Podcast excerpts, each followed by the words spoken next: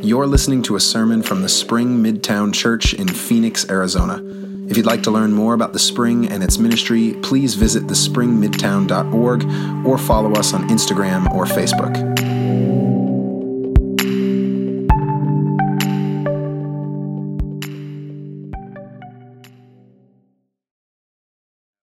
We're going to open the, uh, the holy book, the story we read each year at this time. I'm sure you all have your copies of How the Grinch Stole Christmas. Uh, this, this is an excellent book uh, by, by one Dr. Seuss. Uh, I don't know if you've read it before, but it's the story of, uh, well, I'm not sure if he's a monster or just uh, someone who's kind of crippled by his hatred of joy. Uh, the Grinch, right, who dresses like Santa and robs a lot of people's houses. One of the darker uh, Dr. Seuss characters, I think, that exists. Uh, he breaks in and doesn't just steal all of their presents, but all of their decorations and all of the food in all of the houses. And then he rides up to the top of the mountain so that he can throw all of this off the edge of a cliff. And that's where we're going to pick up the story. 3,000 feet up. Up the side of Mount Crumpet, he rode with his load to the tip top to dump it. Poo poo to the Who's. Forgot to mention, the Who's are the people in the town. Who's, he was grinchishly humping. They are finding out now that no Christmas is coming. They're just waking up. I know just what they'll do. Their mouths will hang open a minute or two. Then the Who's in Whoville will all cry, boo hoo. That's a noise, grinned the Grinch, that I simply must hear. So he paused, and the Grinch put his hand to his ear, and he did hear a sound rising over the snow. It started in low, then it started to grow. But the sound wasn't sad. Why, the sound sounded merry. It couldn't be so, but it was merry, very. He stared down at Whoville. The Grinch popped his eyes. Then he shook. What he saw was a shocking surprise. Every Who down in Whoville, the tall and the small, was singing without any presents at all. He hadn't stopped Christmas from coming, it came. Somehow or another, it came just the same.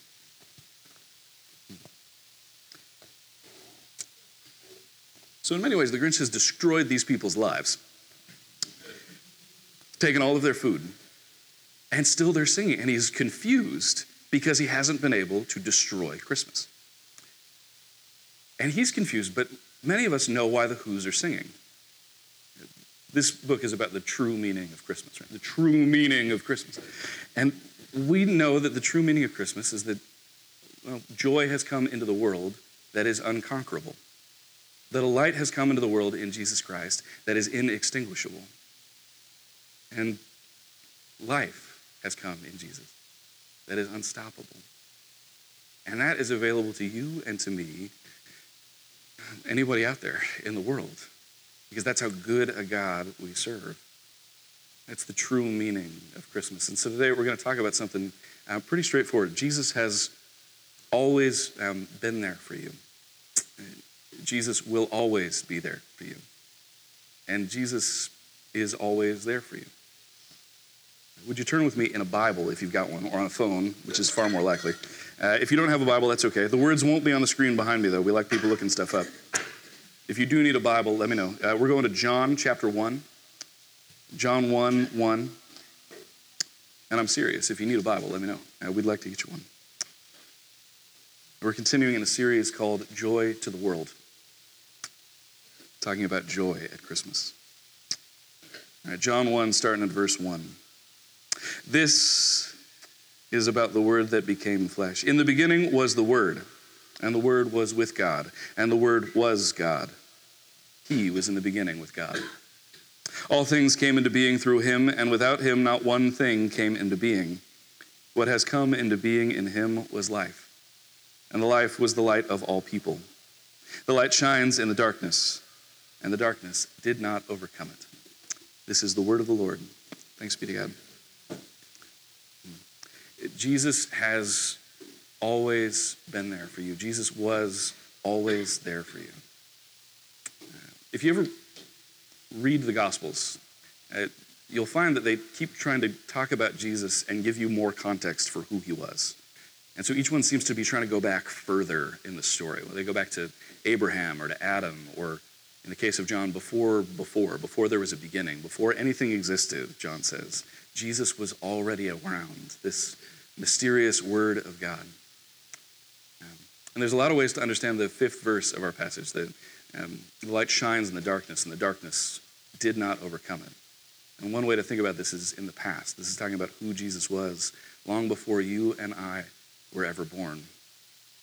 Long before you were ever born, um, God knew you and God made you.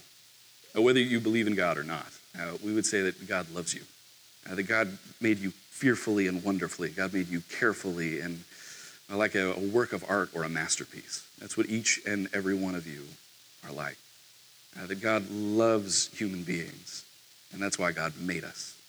And that's so God well, decided both what you would look like, um, but also what your laugh would sound like, and things that you would be good at, and things about your personality that maybe you don't actually know yet. And you're sort of hoping you'll discover and unlock as you get to know deeper and deeper and deeper how beautifully and wonderfully you're made. Um, the writer of John is suspicious uh, of us and, and how much we really know about who God is. And, and so he just sort of starts at the beginning, uh, back where most Jewish readers of the Bible uh, would have picked up on uh, Genesis. In the beginning, right, when God creates the heavens and the earth, and the earth is formless and void, there's darkness. And then God speaks a word, let there be light. And there was light. And John is saying that that word in the very beginning, the word that God speaks, is Jesus. The sound of God's voice is Jesus. In the very beginning, God made you through Jesus Christ. God made you because he loves you so dearly and so deeply that the life that has come into the world, that the life that is in each and every one of us, is something that God gives as a gift because he loves us, whether we love him back or not. That's how good a God we have. And so some people would say there's no such thing as a truly godless person because he's just too close to us. Because even people who hate him, he loves them. There's just this deep, deep love in the heart of God from the very beginning for you and for me. And all things were created through him, it said, in Jesus.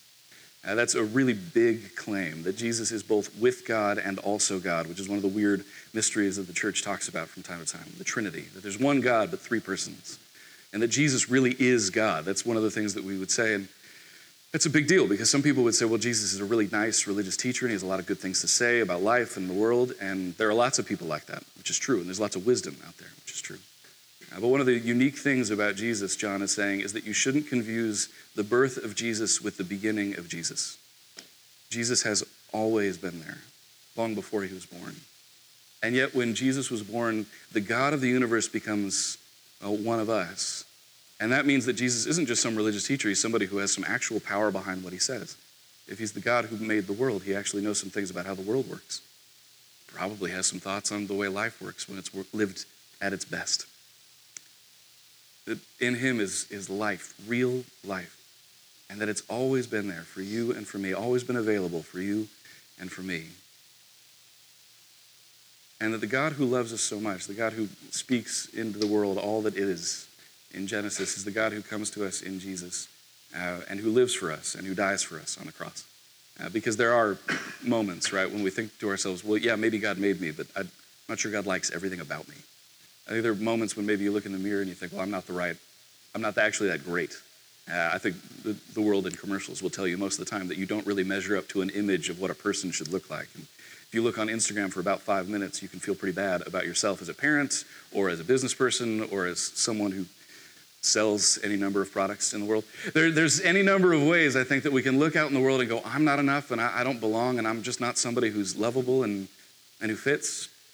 And then if we look back at our stories and we see moments that we're ashamed of and things that we've done wrong and things that will really have made us feel dark and lost, and maybe you're in a season where you feel really dark and lost and in despair right now, it's kind of hard to believe that there is a God out there who loves us and that there is a God out there who cares about us and there is a God out there who made us.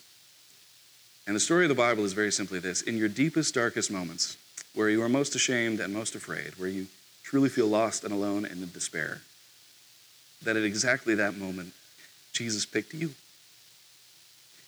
At exactly that moment, Jesus died for you. Sorry. At exactly that moment, Jesus died for you. Whether you like him or not, whether you know him or not, Jesus died for you. at exactly the moment where you feel most unlovable for exactly the things that you are sure nobody would ever like about you if they ever knew. That's when Jesus chose to die for you. The light that was in the world brought all of your darkness on himself. And the incredible thing about the story of Jesus is that the darkness couldn't put out the light. It's an amazing thing. We say that Jesus dies on a cross for you and for me, and that death couldn't touch him. He slipped right through its fingers. So Jesus has always been there for you, always offering life for you, long before you were ever born. Now, there's a guy named Randy Russell who wrote a book many years ago. And he talked about how he loved cars as a kid. Uh, like at the age of three, he was talking about the car he was going to buy when he was older. And at the age of six, he was looking in the barn that they had at their property, and he was picturing exactly where he would park his car.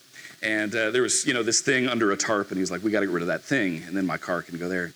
Uh, when he was 10, he was showing his parents pictures in magazines. This is the kind of car, like this is what I'm going for, and they would laugh and not really pay very much attention.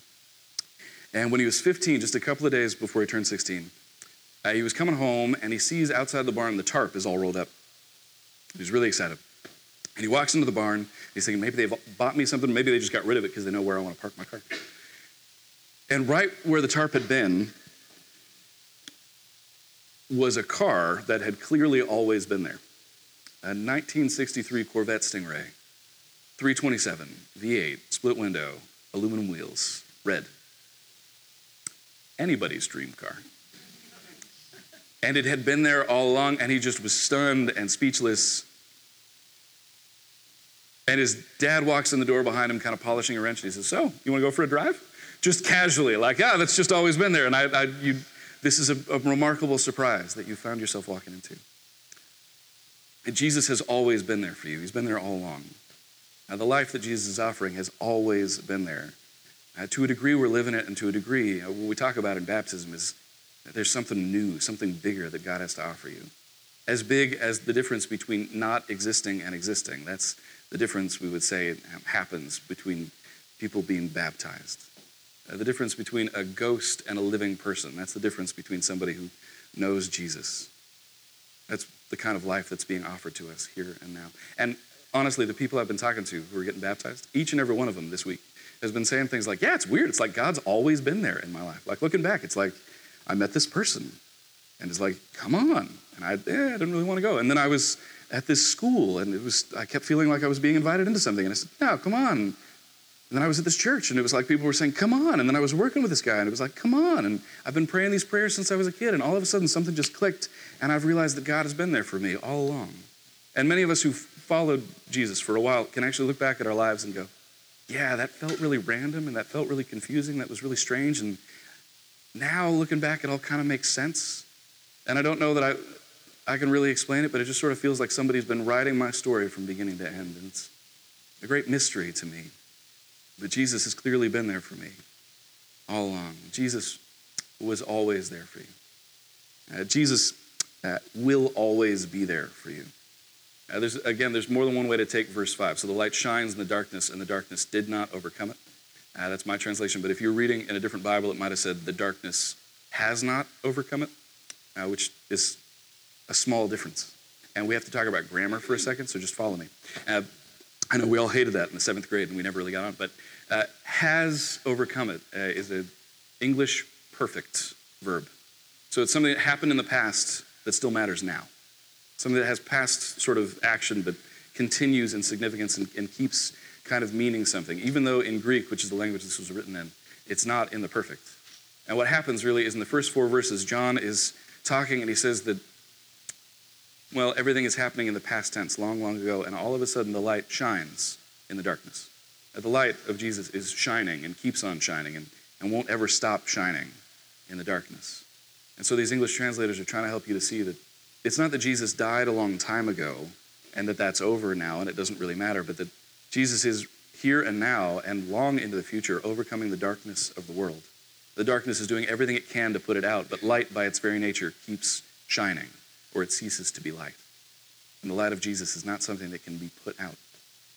And I was talking with a friend about this uh, this week, and uh, just about kind of the Christian view of the world, because he was trying to figure out what it is to believe in Jesus, and he's really interested. I'm really interested too. And so we were talking about that. He said, So I just, I don't really understand it. And I said, Well, the thing is, um, what, something that's really important to Christianity, like something that's essential to us, is the idea that God is in control of history, at least in the big sense. Really, like at the very core of what it means to be a Christian is to believe that. He's like, Really? I didn't think that that was that important. I hear a lot of other things. So, yeah, the thing is, it's, it's that God has written the beginning of history and that God's written the end of history, and God's moving things toward the end that He's chosen. He said, All right.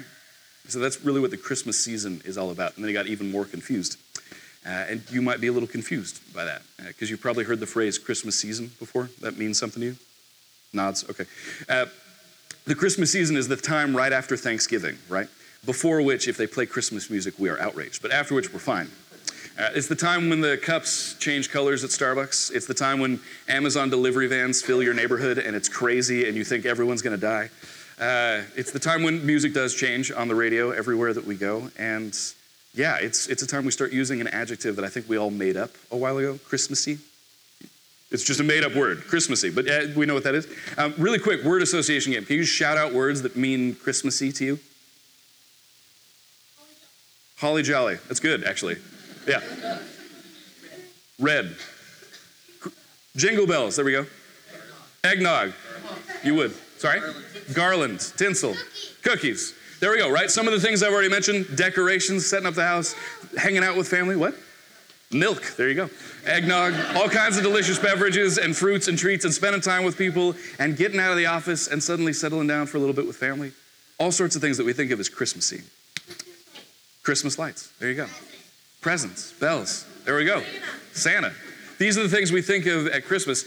And yet, the Christmas season, right, this idea is something that the church has had for a really long time. It's something that the church kind of invented in the 500s AD. Long before there was an English language, we were talking about the Christmas season. And what we mean by the Christmas season is the same thing we mean when we talk about the season of Lent or the season of Easter, ordinary time, or the season of Advent. Christmas season. That's what this is. At the time when we light candles and we start counting down to Christmas. And what we mean is there are certain things that we talk about in the church at these times of the year that talk about different things in the story of Jesus. And you may have noticed if you've been here for a couple of weeks, the sorts of things that we've been reading at Christmas are not very Christmassy. If you've been listening, you've been hearing parts of the Bible that say things like, and the boots that have been rolled in blood, and the clothing that's been rolled in blood will be thrown into the fire. Christmassy. That, uh, the axe is laid at the root of the tree, and any tree not bearing fruit for repentance will be chopped down. Christmassy. That there will be a son born to us, a child given to us, the government will be on his shoulders. Christmassy. The truth is that the season of Christmas is not just about the coming of Christ so very long ago, but also about the second coming of Christ.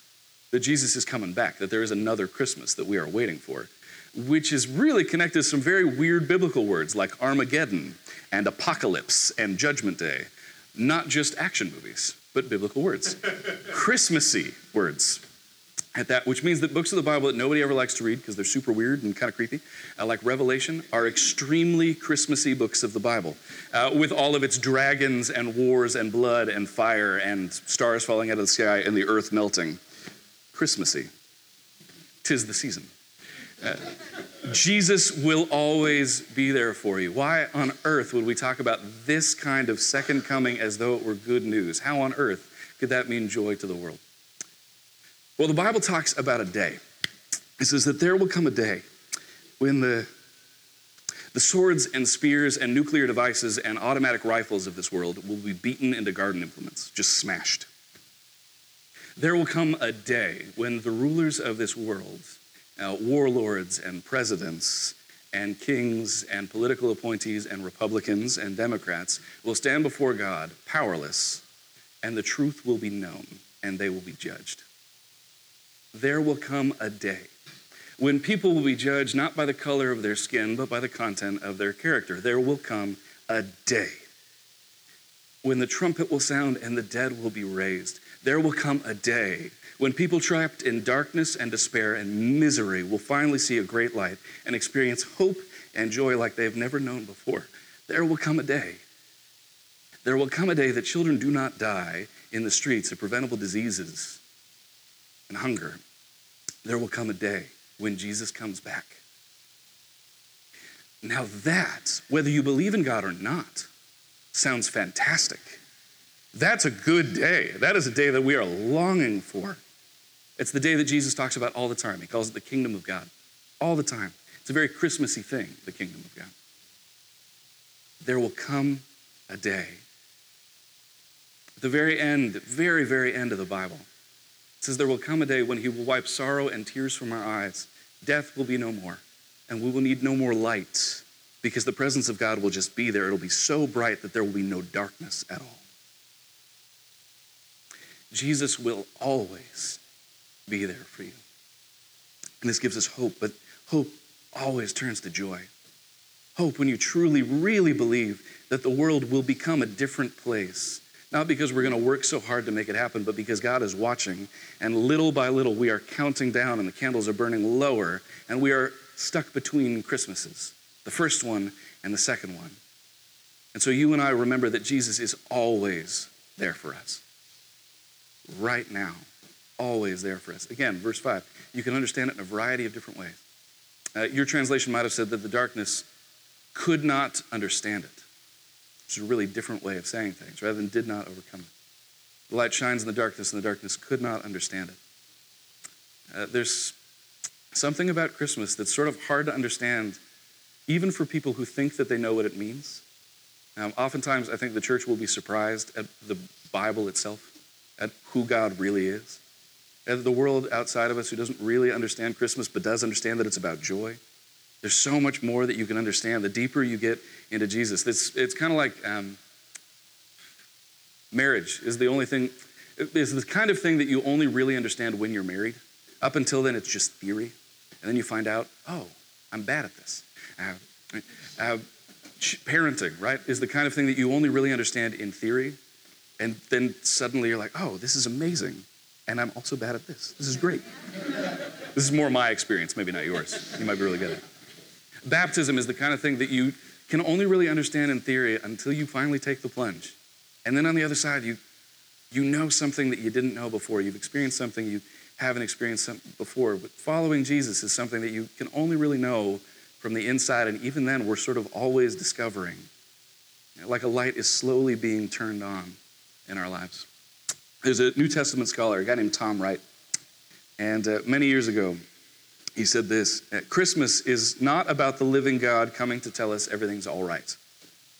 John's gospel isn't about Jesus speaking the truth and everyone saying, Of course. Why didn't we see it before? it's about God shining his clear, bright flashlight into the darkness of our world, our lives, our hearts, our imaginations, and the darkness not really comprehending it. It's about God, God as a little child, speaking words of truth, and no one knowing what he's talking about. The Grinch does not understand Christmas. Earlier in the story, it says that his heart maybe was two sizes too small. Uh, I know what that feels like, actually. Little by little, God is growing my heart, bit by bit. And he's just shocked, absolutely shocked, that there are people who can sing even when everything has been taken away from them. Because he can't actually take away the joy of Christmas, because the joy of Christmas is rooted in something that, well, the world can't really touch in the life and death and person and work of Jesus Christ. I know why the Who's sing. You know why the Who's sing. They have seen something in Jesus. Uh, maybe. It's Dr. Seuss. But I think they've seen something in Jesus. Something truly amazing and remarkable. And the Grinch just doesn't understand it, can't wrap his head around it. And suddenly seeing them for the first time really experience joy that doesn't make sense starts to push the Grinch to think in different ways. It says that his heart grew three sizes that day, and he starts racing down the mountain on his sled, blowing a trumpet, very ungrinch like at the end. He hangs out at the feast. The experience of following Jesus, I think, little by little is like that. I, uh, the other day, I was putting up Christmas lights on my house, which I have not done in years, um, actually ever, because I'm, I'm too much of a Grinch and a curmudgeon. And uh, got out a ladder and was putting things up and was thinking, my non Christian neighbors have put up Christmas lights. I actually believe in Jesus. I can at least put up the lights. These people understand joy more than me, and halfway through, I'm super annoyed and angry and just bitter at the hammer and the drill and everything that's not really working my way. And uh, somewhere, uh, it was a few more strands of lights down the way. I started thinking about the, the light that's come into the world uh, and that God is really good to me and that God has been good enough to my neighbors that even they recognize this joy and that maybe that should convict me a little bit. as I'm looking at lights and thinking about my own darkness. And thankfully, that the, the light actually overcame the darkness in that moment in me. Right, my my heart grew a little bit that day. Uh, that Jesus, right, is someone who's always there for us if we're willing to listen and pay attention and can slowly and steadily transform our hearts and our lives and our minds. Jesus is there for us actually in the midst and in the place of darkness. Um, there's a guy named Gary Haugen who runs a ministry called International Justice Ministry, and they, they free people from slavery all over the world. Slavery is alive and well in the world. It's unfortunate. And they do everything they can in the world to, to save people and set people free from this. And at one point, he, he set a woman free whose name was um, who'd um, been kidnapped as a slave and forced into a life of sexual slavery and had written Psalm 23 above her bed on the ceiling. And she'd never really known Jesus. She just heard this from somebody else who was also a slave. And the words sounded like hope to her. And so she believed in this God, even though she didn't really know who this God was. And one day when she'd been set free, she said, I knew that you would come. Because the God that I've been reading about, I knew that you would come. Jesus is always there for you, no matter how dark, no matter how terrible the situation. He's one of the few people I think that can offer us hope in the midst of a miserable and dark situation. And this actually leads me to one other uh, place uh, that some friends of mine have talked about. Um, there are uh, some people who work um, with people in the pornography industry to try and talk to them about Jesus and talk about how, the life that they're living and how it's not really great for them. Pornography, I think we can agree, is a bad thing, uh, but people who are stuck in that industry are often stuck in that industry. And they usually feel like no one ever could love them and nobody ever would really welcome them in. And so people who want to talk to them about Jesus are just confusing. Uh, and so some friends of mine uh, go uh, to places where people who work in the industry are working in the industry and, and they'll talk about Jesus. And they'll uh, hand them Bibles and they'll have long conversations about how there's a God who loves you no matter what you've done, no matter what you've done, no matter what you've done. And often the people they get the most grief from are the Christians. Inexplicable to me. And the thing that they usually say when the church goes, you shouldn't go into places like that, you shouldn't be around people like that, it's just, it's going to somehow the, the darkness will overcome you. They will consistently say, What is light for if not darkness? What is light for if not darkness? There's no overcoming the light of Jesus Christ. Can't be done. He's unstoppable. They tried to kill him, didn't work. There's no stopping Jesus Christ. I am certain that Jesus Christ is coming back. Absolutely. And you and I, we find ourselves stuck between Christmases, between the one that happened so very long ago and the one that is happening long in the future. And we find ourselves thinking very Christmassy thoughts this season, which don't necessarily reflect the way that the world thinks about it, and yet are so wrapped up in joy that, that we really love the way that the world thinks about it.